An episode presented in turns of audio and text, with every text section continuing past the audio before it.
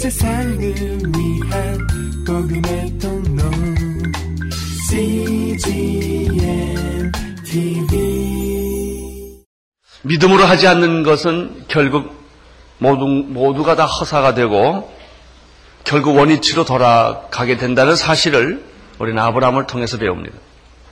아브라함은 믿음으로 시작을 했지만 믿음의 그 시작은 계속되지 못하고 첫 번 사건에서 실패를 하고 맙니다. 실패를 하고 난 아브라함은 다시 원점으로 돌아갑니다. 인생은 원점으로 돌아가는 것입니다. 그러나 믿음으로 한 것이 있다면 시간이 갈수록 빛이 나고 열매가 맺어집니다. 불신앙은 최악의 상황을 만들 뿐입니다. 우리는 아브라함의 생애를 통하여 이러한 사실을 배우게 됩니다. 먼저 1절을 함께 보시겠습니다. 1절 읽어 주십시오. 아브라함이 애굽에서 나올 새 그와 그 아내와 모든 소이며 롯도 함께하여 남방으로 올라가니 남방으로 올라갔다는 말은 다시 그가 출발했던 지점으로 돌아가는 것을 의미합니다. 하나님의 약속의 땅 가나안을 가보니 거기는 적과 끓이 흐르는 풍요한 땅이 아니었고 기근이 있었다고 합니다. 믿음은 기금을 만난다. 그 당황하고 좌절하게 됩니다. 그러나 진짜 믿음은 그냥 있어야 하는 것입니다. 인간은 그 기근을 견디지 못하고 그들은 애굽으로 잠깐 피신하려 했습니다. 애굽으로 잠깐 피신했던 결과는 무엇입니까? 고생과 수치와 허탈한 것뿐이었습니다. 결국 다시 아브라함과 그 일행은 제자리로 돌아오고 만 것입니다. 많은 사람들이 하나님이 없이 믿음, 믿음을 가지고 믿음을 갖지 않고 사는 많은 사람들은 인생을 열심히 살고 최선을 다해 살고 피투성이 된 채로 인생을 성공해보고 싶어서 살았지만 결국은 원점이라는 사실을 알게 됩니다. 세월을 보냈고 건강을 잃었고 돈을 잃었고 친구를 잃었고 다시 제자리에 돌아온 많은 사람들을 우리는 알고 있습니다. 여러분의 인생은 어떻습니까? 혹시 제자리로 돌아온 것은 아닙니까? 믿음으로 하지 않는 것은 다 결국 헛수고요. 하나님과 더불어 하지 않는 것은 다 무의미합니다. 그러나 고생스럽고 어렵고 힘들지만 믿음으로 한 것은 남습니다. 열매를 맺습니다. 3절, 4절을 보십시오. 시작. 베델과 아이 사이 전에 장막 쳤던 곳에 이르니 그가 처음으로 단을 쌓은 곳이라 거기 거기서 여호와 이름을 부르더라. 당자에게 남은 것은 배고픔과 가난함과 외로움, 절망입니다. 당자가 아버지 집을 떠날 때는 행복을 거머쥐는 것 같았습니다. 그는 휘파람을 불며 그는 행복을 행복의 주인공인 것처럼 신사복을 입고 떠납니다. 그 주변에 많은 사람들이 모였고 행복은 정말 있, 을것 같은 착각에 빠집니다. 그러나 돈이 떨어지고 부모님의 보호를 받지 못했던 이 탕자는 냉엄한 현실 앞에 부딪히게 되고 그의 신사복은 거지 옷으로 바뀌고 그런 주업 열매를 돼지들이 먹는 주업 열매를 먹게 되고 가장 인생의 밑바닥으로 떨어지게 됩니다. 그가 결국 돌아가는 것은 아버지 품이었습니다. 원위치입니다. 원점으로 돌아온 것입니다. 그동안 건강 잃고 돈 잃고 시간 잃었던 것이죠. 탕자의 종착역은 아버지 품입니다. 아브라함과 그 일행은 행복을 찾아갔지만 수치를 겪고 실패를 당한 후에 그들은 결국 그들이 있었던 곳으로 돌아옵니다.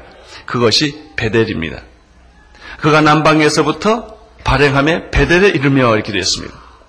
베델과 아이 사이 3절에 보면 전에 장막 쳤던 자리라는 말을 쓴 걸 보면 바로 그 자리였다는 것을 알 수가 있습니다. 4절에 보면은 처음 단을 쌓던 곳이라 라고 한 걸 보면 예배를 드렸던 그 장소로 그들은 결국은 돌아오고 맙니다. 여러분, 값비싼 수업료를 치고 헛고생하지 않게 되기를 바랍니다. 처음부터 하나님을 신뢰하십시오. 하나님과 동행하십시오. 그것이 어리석은 것처럼 보이고 그것이 아무런 열매가 없어 보이지만은 하나님과 함께 있는 곳에는 축복이 있습니다. 참 축복은 인간이 만든 축복이 아니라 하나님이 주신 축복입니다. 결국 아브라함은 다시 시작하게 됩니다. 다시 시작한다는 것을 부끄러워하지 마십시오. 아무것도 없이 다시 시작하는 것은 축복입니다. 왜냐하면 이제부터 하는 것은 열매가 있기 때문입니다. 여러분, 다시 시작하십시오. 넘어졌습니까? 일어나십시오. 수치스러운 과거가 있습니까? 연연히 하지 마십시오. 털어버리고 다시 시작하십시오. 당신이 하나님과 함께 시작하면 이번의 시작은 축복일 것입니다. 그러나 다시 시작하는 아브라함에게 문제가 생깁니다. 우리의 삶은 문제로 가득 찹니다. 믿음은 갈등을 만난다. 또 하나 아, 믿음은 기근을 만난다. 또 한 가지 동시에 믿음은 갈등을 만난다 하는 것입니다. 이제 새로운 삶을 시작하는 아브라함의 가정에 갈등이 생깁니다. 좀 뛰어넘어서 7절을 보십시오. 7절. 시작. 그러므로 아브라함의 가축의 목자와 롯의 가축의 목자가 서로 다투고 거기까지 보겠습니다. 여러분 이 가축의 목자 아브라함의 가축의 목자 롯의 가축의 목자가 서로 다투는 사건은 큰 사건은 아니에요. 그러나 그 사건은 큰 사건이에요. 사실 우리들이 주변에 있는 가지고 있는 문제는 처음부터 큰 사건이 없어요. 작은 갈등이 꼬이고 꼬이고 상처가 주게 되면 엄청난 큰 갈등으로 변해 변하고 마는 것이죠. 우리 옛말에 애들 싸움이 어른 싸움 된다는 그런 얘기가 있는 것과 마찬가지예요. 지금 아브라함과 롯이 싸우는 게 아닙니다. 아브라함의 가축의 목자와 롯의 가축의 목자가 지금 자기 물 밑에서 자꾸 싸우는 거예요. 심각한 싸움은 먼데 있는 사람과 싸움이 아닙니다. 항상 가까이 있는 사람과의 싸움이 갈등이 문제입니다. 나하고 상관없고 멀리 있는 모르는 사람하고는 한번 붙고 그냥 끝나면 되는 거예요. 그렇게 나를 괴롭히지 않아요. 안 보면 되니까. 그러나 헤어질 수 없는 사람들 사이의 갈등은 이게 심각합니다. 안 볼 수가 없고 헤어질 수가 없기 때문이죠. 그것이 바로 가족 간의 갈등입니다. 가족은 안 볼 수가 없거든요. 친척 간의 갈등, 그건 헤어질 수가 없거든요. 오늘 아브라함과 롯의 갈등이 바로 친척 간에 생긴 갈등입니다. 왜 이런 갈등이 생겼을까? 오늘 성경 본문에 보면 여러 가지 재미있는 이유들을 우리가 발견해 낼 수가 있습니다. 왜 아브라함과 롯 사이에는 갈등이 생겼을까? 먼저 8절을 한번 다시, 저 2절을 먼저 보겠습니다. 2절 시작. 아브라함에게 육축과 은금이 풍부하였더라. 예, 2절에 보면은 아브라함은 가장입니다. 어른입니다. 그래서 아브라함이 다른 사람보다 소유가 많았으리라고 하는 것은 이해할 수 있고 짐작할 수 있는 일입니다. 여기 보면 아브라함은 육축과 은금이 풍부하였다 이렇게 되어 있습니다. 아, 그런데 5절에 보면 롯에 대한 얘기가 나옵니다. 5절을 보십시오. 시작. 아브라함의 일행 롯도 양과 소와 장막이 있으므로 롯은 족하고 어린 사람이고 그렇기 때문에 아브라함보다는 소유가 훨씬 적, 적을 수 있다는 것은 당연한 일입니다. 우리가 여기서 발견하는 것은 빈부의 차이는 사람에게 갈등을 준다는 사실입니다. 한 형제가 있습니다. 근데 형은 장사를 잘해 돈을 많이 법니다. 동생은 사업하다가 실패를 해서 부모의 신세를 집니다. 가족끼리 만나면 행복할까요? 아니에요. 말 없는 갈등이 시작되는 것이죠. 바로 이런 것들이 빈부의 차이는 사람들에게 이 갈등을 주기 시작을 합니다. 가난한 사람들은 자신의 가난이 바로 부유한 사람 때문이라는 피해의식이 있습니다. 당신이 내 걸 다 가져갔다는 그런 생각을 하게 됩니다. 일반적으로 또 부자들은 가난한 자들을 잘 이해를 못합니다. 자기 가난한 적 시절을 잘 이해하지 못하고 가난한 사람들을 약간 무시하는 경향이 있고 또 마음으로 그럼 경멸하는 그런 문화를 가지고 있게 됩니다. 항상 이 두 사람은 부딪히게 됩니다. 어, 이데올로기적인 관점에서 보면은 이 세상은 프로레타리아 계급과 부르주아의 계급과의 갈등의 연속으로 해석하는 사람들이 많습니다. 가진 자보다는 못 가진 자에게 항상 분노가 있고 상처가 있고 피해 의식이 있기 마련입니다. 아마 두 사람 관계를 보면 아브라함보다는 롯이 더 불평이 많지 않았나 생각을 합니다. 그래도 아브라함은 믿음의 사람이고 롯은 아브라함을 따라갔던 사람이기 때문에 보상에 대한 자기가 원하는 보상이 이루어지지 않았을 때 가장 불평하고 원망하는 것이 보통 세상 사람들의 입장입니다. 우리는 여기서 바로 그런 요소들을 하나 발견할 수 있습니다. 아브라함의 목자와 아브라함과 롯이 왜 갈등이 생겼을까? 또 하나 이유는 미래를 바라보지 못했을 때, 비전이 없을 때 사람들은 자연적으로 갈등을 유발하게 됩니다. 6절을 보십시오. 시작.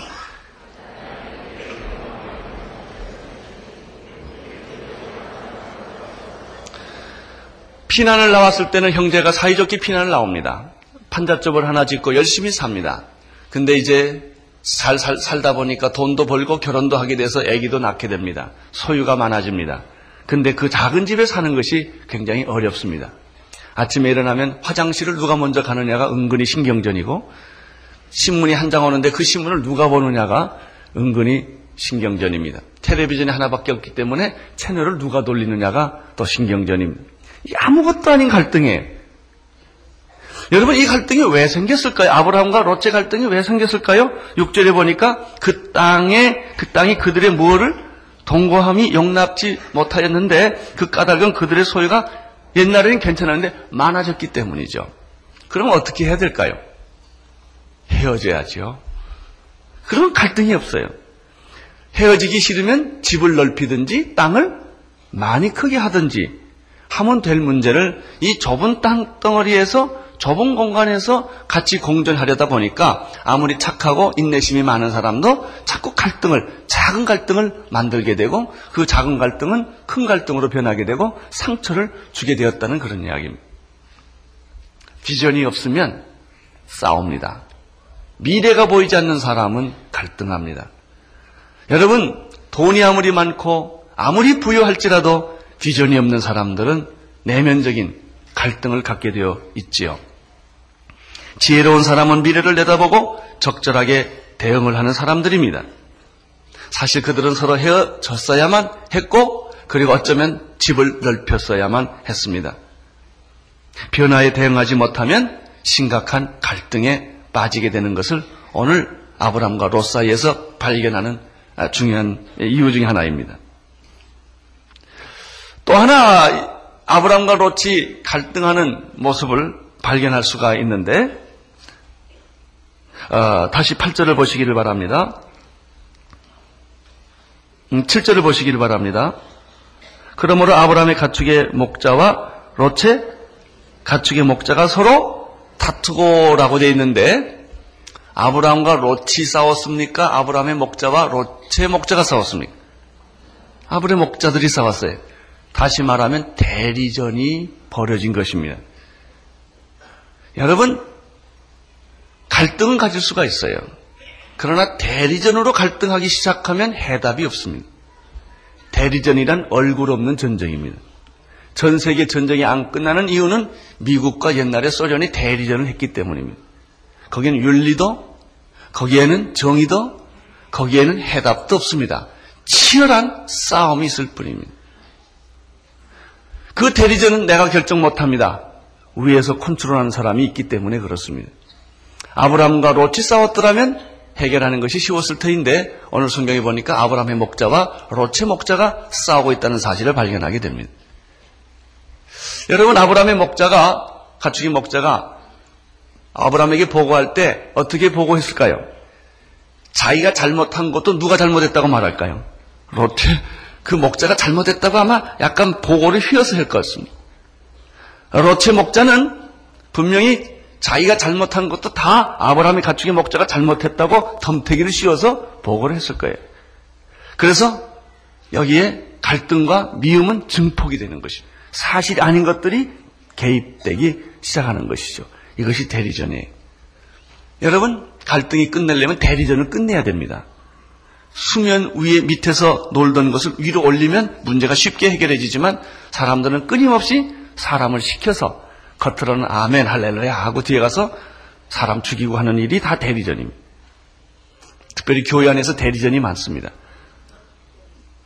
서로 웃고 아멘 아주 뭐 제일 사랑하는 것처럼 해놓고 뒤에 가서 계속 어, 비판하고 그리고 어, 사람을 괴롭히는 일들을 보통 사람들이 하기 때문에 그렇습니다.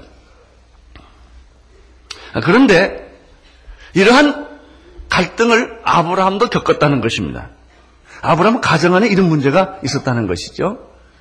근데 7절 하반절에 보면은 재밌는 표현 하나가 나타납니다.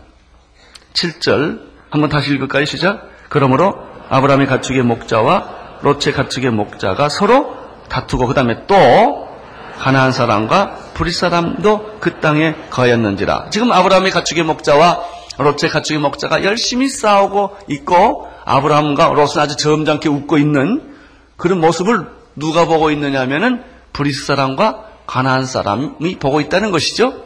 그 가나안 사람과 브리스 사람들은 누구입니까? 옛날부터 살던 토호 세력들이에요.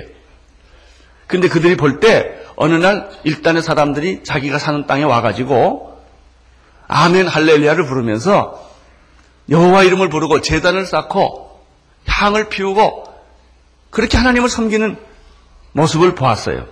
근데 그 어느 날 또 없어지더니 다시 왔어요.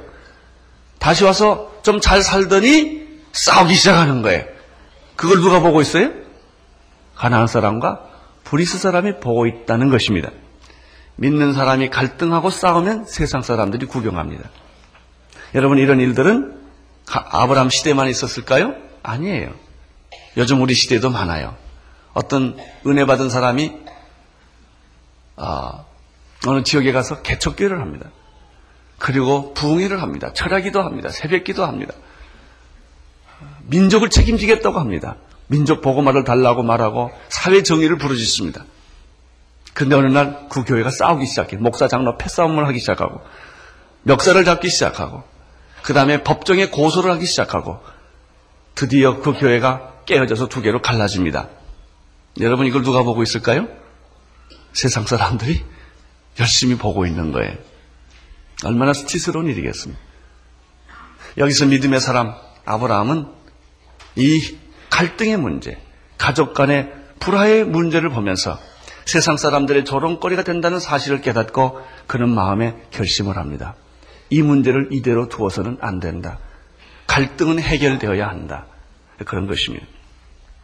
많은 사람들이 예수를 믿지 않는 이유가 뭔지 아세요? 예수를 잘 믿는다고 하는 사람들이 그들의 눈에 보일 때는 위선자로 보이기 때문에 그렇습니다. 어느 부인이 교회를 열심히 잘 나갑니다. 헌신하고 나갑니다. 그 남편의 눈에 보일 때는 그러나 가정 일을 돌보지 않는다면 그 남편이 예수를 믿겠습니까? 안 믿죠. 예수를 잘 믿는다고 하는 사람들이 부정하고 거짓말 잘하고 세상에서 사는 그런 이원론적인 교회 삶과 세상의 삶이 다른다면 그들이 예수를 믿겠습니까? 안 믿죠. 안 믿어도 곱게 안 믿는 게 욕하면서 안 믿죠. 나는 저렇게는 안 한다. 그런 거예요. 여러분, 우리도 인간이기 때문에 싸울 수 있어요. 인간이기 때문에 우리도 갈등을 가질 수 있어요. 그러나 그 갈등이 세상 사람들의 비난거리가 될 수 있다는 것이죠. 이때 믿음의 사람은 어떻게 합니까? 이 갈등을 막아야 하는 거예요. 이 문제를 막아야 하는 거예요. 그래서 아브라함은 이제 드디어 그가 한 가지 결심을 하게 됩니다. 이 갈등은 막아야 한다. 여러분, 이 갈등을 막아야 된다고 생각하는 것, 그것이 믿음이에요. 믿음이 있는 사람만 그런 결정을 하는 것이죠. 8절을 보십시오. 시작. 아브라함이 저에게 이르되 우리는 한 권력이라 너나 나나 내 목자나 내 목자나 다투게 하지 말자. 여러분 세상 사람들은 일반적으로 문제에 개입하지 않습니다. 아, 가난한 사람은 가난한 길에 살라고. 예수를 안 믿는 사람은 예수님 안 믿는 사람끼리 살라고. 그건 내가 그 상관할 문제가 아니지 않느냐. 그렇게 개입한다고 뭐 내가 이익 보고 돈 벌고 탈라는 거 아무것도 없지 않느냐. 그냥 놔둬라. 그들은 그들대로 살도록 놔둬라. 보통 세상 사람들은 그렇게 합니다. 그러나 복음을 가진 사람, 하나님을 만난 사람들은 복음을 갖지 못한 사람들을 보면 열불이 납니다. 가난한 사람들 을 보면 이렇게 해서 둬서는 안 된다는 생각을 합니다. 나라가 어지러울 때 나가 방관할 수 없다는 그런 생각이 드는 것이죠. 믿음은 갈등을 방관하지 않습니다. 문제를 피하지 않습니다. 믿음의 사람은 그 문제에 개입한다는 사실을 오늘 우리는 아브라함을 통하여 배우게 되는 것입니다. 아브라함이 이런 생각을 왜 하게 되었을까요? 실패했기 때문에 그렇습니다. 처음에 의기양양하게 믿음으로 나갔다가 기근을 만나서 그는 낭패를 하고 수치를 겪습니다. 그리고 아무것도 얻지 못하고 다시 원위치를 하게 됩니다. 그때 그가 깨달은 것이 있습니다. 여러분, 실패는 여러분의 믿음을 한 단계 위로 올리는 작업을 합니다.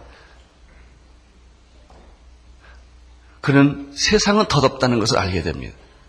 인간을 의지한다는 것이 아무것도 아니라는 것을 조금 배우기 시작합니다. 크게 배운 게 아니에요. 아, 그리고 그는 하나님을 신뢰하는 법을 배우기 시작을 합니다. 이것이 믿음의 시작입니다. 어떻게 아브라함은 이 문제를 개입하는가가 오늘 우리가 믿음을 갖고 영적인 삶을 살기를 원하는 우리들에게 주는 아주 좋은 몇 가지 원칙을 가르쳐 주고 있습니다. 아브라함은 이 문제를 어떻게 해결했는가 하는 것입니다. 8절을 한번 다시 보십시오. 시작. 아브라함이 로책에 이르니 거기까지예요. 이, 여기는 구절 구절마다 해답이 있습니다. 첫째, 갈등을 해결하는 믿음의 사람의 원칙이 있어요. 여러분, 아브라함이 롯이 아브라함을 찾아갔습니까? 아브라함이 롯을 찾아갔습니다. 아브라함이 롯을 찾아갔다. 우리 동양 문화권에서는 아무리 잘못해도 아랫사람, 윗사람을 찾아가는 게 동양 문화권입니다. 근데 여기서 보면은 아브라함이 롯을 찾아갔다 하는 것입니다.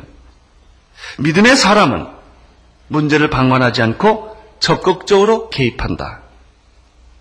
믿음의 사람은 문제를 수동적으로 받지 않고 능정적으로 받는다는 것입니다. 아브라함이 롯을 찾아갑니다.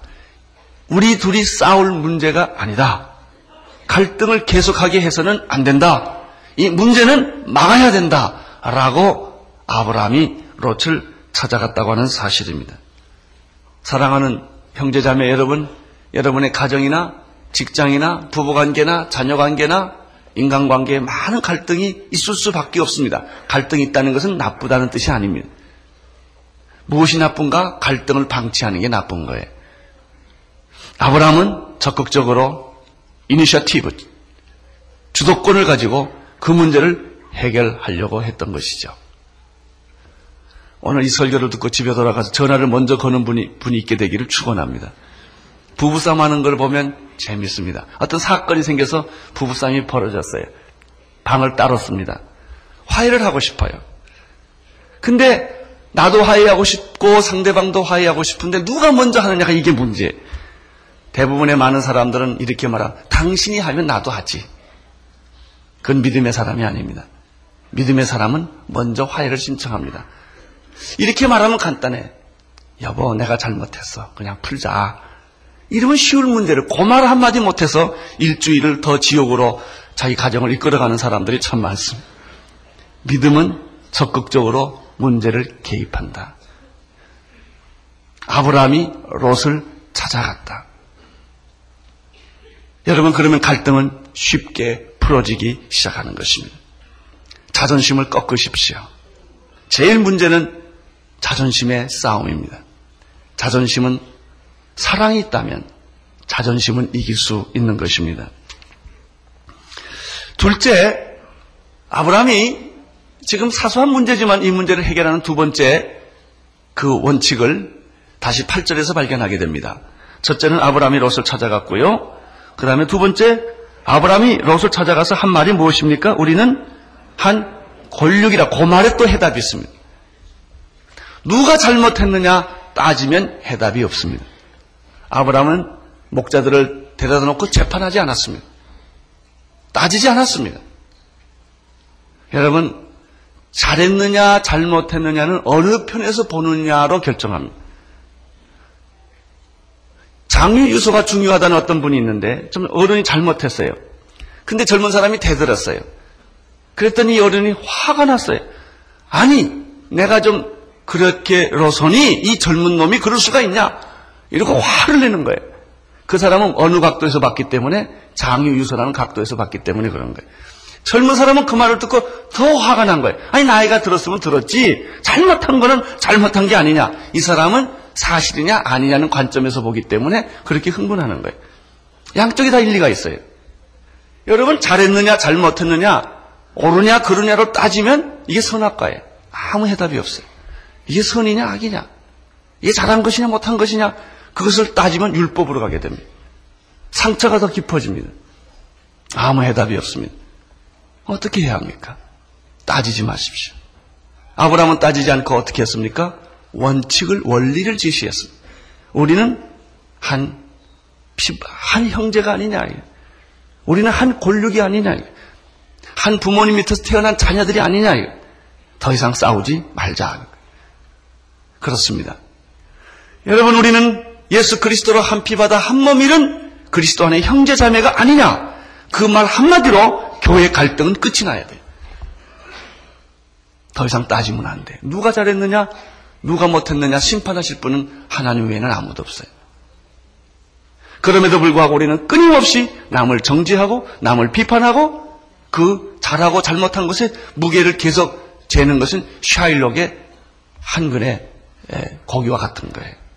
불가능합니다.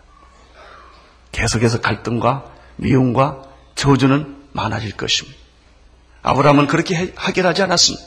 우리는 한 형제다. 싸우지 말자. 다른 것은 중요하지 않다. 여러분 남과 북이 끊임없이 싸우고 있어요. 이 문제를 해결할 자가 누가 있겠어요? 사실 남한과 북한이 해결할 수 있는 하나의 원칙을 우리는 한 민족이라는 말 앞에서 하나가 돼야 돼. 현실은 그렇지를 못합니다.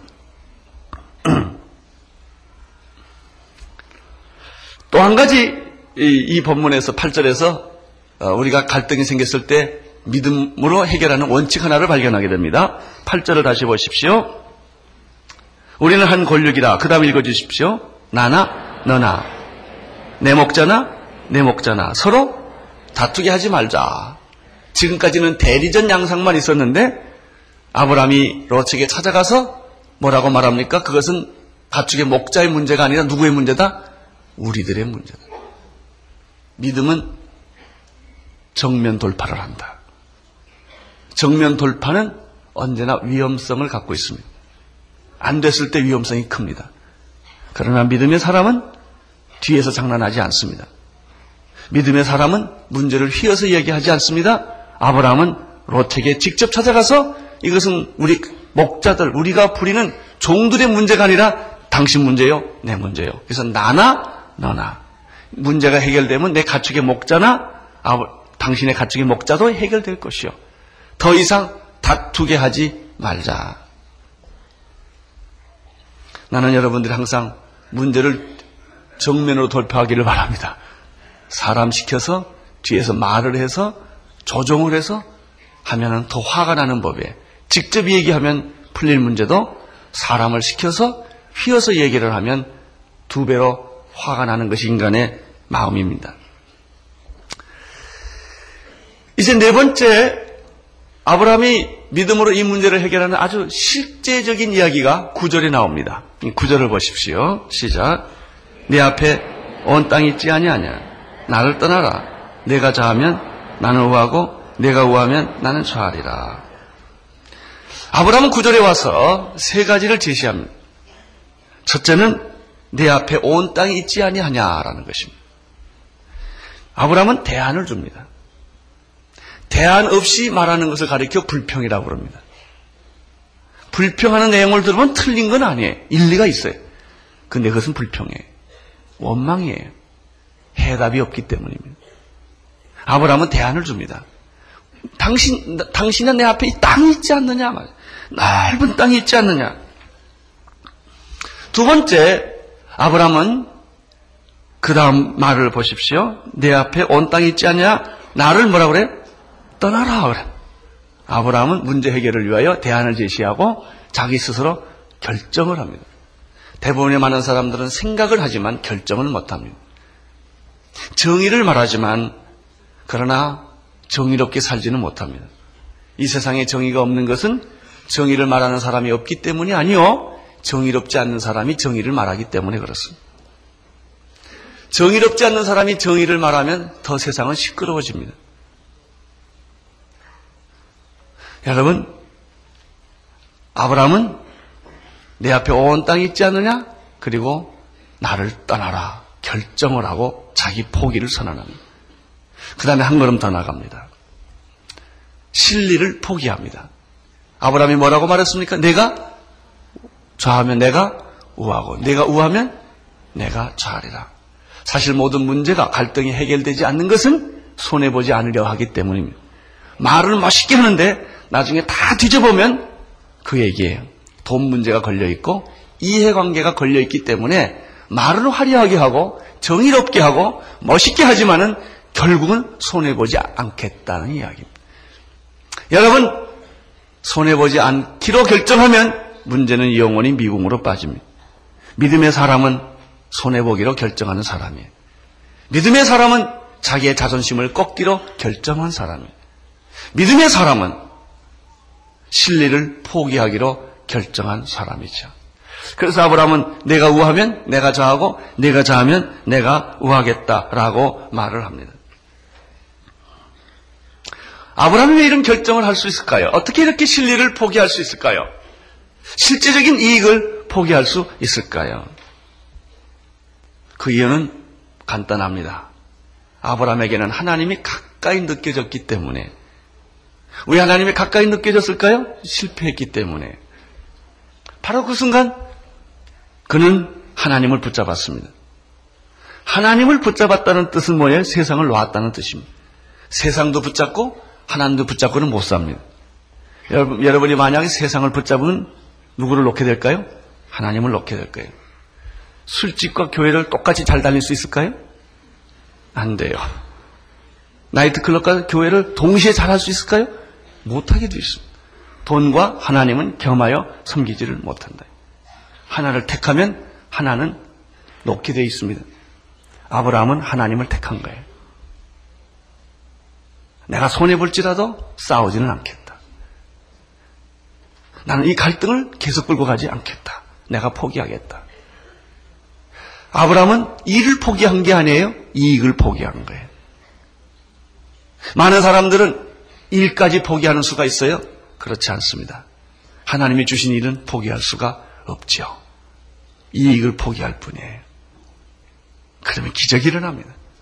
축복이 나타나는 것입니다. 행복을 약속해 주는 것처럼 착각하는 장소를 가리켜 우리는 소돔과 고모라라고 말합니다. 롯은 소돔과 고모라를 택했습니다. 그러나 아브라함은 하나님을 택했습니다. 하나님을 택했기 때문에 그는 세상의 여러 가지 일들에 대해서 여유가 생긴 것입니다. 이익, 이해관계에 여유가 생긴 것입니다. 그렇습니다. 돈이란 있다가도 없고 없다가도 있는 거예요. 돈을 붙잡으면 하나님 잃어버립니다. 하나님을 붙잡으면 돈이 옵니다. 사랑을 선택하면 승리합니다. 아브라함은 여기서 내가 우하면 내가 좌하고 내가 좌하면 내가 우할 것이다. 롯의 어리석음이 여기 있습니다. 이런 선택이 주어졌을 때 그는 겸손하지 않았습니다. 그는 이해관계를 붙들었습니다. 그는 물질을 붙들었습니다. 그는 자기를 행복해 줄 것만 같은 소돔과 고마라를 택하고 만 거예요. 번쩍거리는 것이 다 금이 아니라는 사실을 그는 몰랐던 것이죠. 여러분 지금의 선택은 미래의 결론입니다. 여러분이 무엇을 선택하느냐가 미래를 결정합니다. 하나님을 선택하면 축복을 받게 될 것입니다. 그러나 세상 물질을 택하면 여러분은 저주를 받게 될 것입니다. 아브라함은 하나님을 택합니다. 그리고 양보합니다. 내가 먼저 택하라. 그러면 내가 다음에 택할 것이다. 아브라함은 바로 지금 이 순간에 하나님의 사람으로 태어나는 순간에 여러분 믿음은 언제 생기는가? 당신 자신을 포기할 때 믿음이 생깁니다. 세상을 포기할 때 믿음이 생깁니다. 세상을 포기하면 여러분은 하나님에게 집중하기 때문입니다. 하나님의 약속을 믿게 되는 것이며 하나님의 축복을 여러분은 믿게 되기 때문에 여러분의 믿음은 다시 새롭게 태어나는 것입니다. 로마서 12장 2절에 보면은 너희는 이 세대를 본받지 말고 오직 마음을 새롭게 함으로 변화를 받아 하나님의 선하시고 기뻐하시고 온전한 뜻이 무엇인지 분별하도록 하라 라고 말했죠. 우리가 귀에 몫이 박히도록 들었던 얘기는 요한복음 16장 24절 아무든지 나를 따라오려거든 자기를 부인하고 자기 십자가를 지고 나를 따르라. 나는 오늘 여러분들에게 이런 격려의 말씀을 드리고 싶습니다. 지금 여러분들이 갈등하는 까닭은 믿음으로 살려고 하기 때문에 믿음으로 살려고 하지 않았으면 이미 갈등이 없었을 거예요. 힘들고 한계에 왔고 어려움을 겪었지만 여러분 여기서 포기하지 마십시오. 그냥 계속 그 길을 가십시오. 여러분은 잘하고 있는 거예요. 지쳐 있을 뿐이에요. 힘들 뿐이에요. 그러나 여러분이 하고 있는 일은 믿음으로 계속 가고 있는 일입니다. 그를 포기하지 마십시오. 그 길을 계속 가십시오. 그러면 하나님께서 여러분이 기절할 즈음 돼서 나타나십니다. 여러분이 죽지 않으면 하나님 안 오세요. 그러나 하나님 의심하지 말고 포기하지 말고 뒤돌아서지 말고 여러분이 믿음으로 옳다고 생각하는 그 일, 성경적이라고 생각하는 그 일, 사람이 나에게 비난을 하고 사람들이 나에게 손가락질하고 내가 내 인생을 다 빼앗기는 것처럼 손해를 봤다 할지라도 그 길을 계속 가면 하나님은 여러분이 감당할 수 없는 축복을 예배해 주는 줄로 믿습니다. 그것이 다음 주 설교예요. 얼마나 하나님이 이렇게 믿음으로 사는 사람에게 은혜를 베풀어 주시는가. 나는 오늘 여러분들에게 몇 가지 권면의 말씀을 드리고 싶습니다. 포기하지 말고 끝까지 가십시오. 아브라함이 또 훌륭한 점이 또 하나 있어요. 그게 뭔지, 뭔지 아세요? 롯에게 상처를 안 줬다는 거예요. 이 본문을 보면 롯, 롯, 롯에게 얘기를 하는데 상처를 안 주고 얘기를 해요. 감정이 어떤 사람들은 그래 나 다 그만 둘 거야. 근데 말에 그말 억양에 감정이 있어. 감정을 가지면 그 말 자체가 당신이 포기했다 하더라도 상처를 주는 거예요. 근데 아브라함은 정말 상처가 감정의 말에 상처가 없어요. 그래 네가 우하면 내가 저하고 네가 저하면 내가 우할게. 너 해봐. 그 말에 독이 없다는 거예요. 여러분의 말에 독이 없게 되기를 축원합니다. 여러분의 말에 상처가 없게 되기를 바랍니다. 그때 그 문제를 해결하는 거예요. 상처 주지 않고 자기 자신이 손해보는 법. 내가 손해볼 때는 상처받게 돼 있어요. 억울하면 상처받게 돼 있어요. 그러나 아브라함은 믿음의 삶에서 지금 승리하고 있는 거예요. 나는 여러분들에게도 그런 축복과 그런 은혜가 넘치기를 축원합니다. 기도하겠습니다. 하나님 손해가 왔을 때 두려워하지 않게 해주시고 내 자존심이 꺾였을 때 포기하지 않게 하옵소서. 주님 믿음으로 내 안에 있는 모든 갈등을 극복하게 하시고 승리할 때 하나님은 영광을 받으실 줄로 믿습니다. 용기를 주옵소서.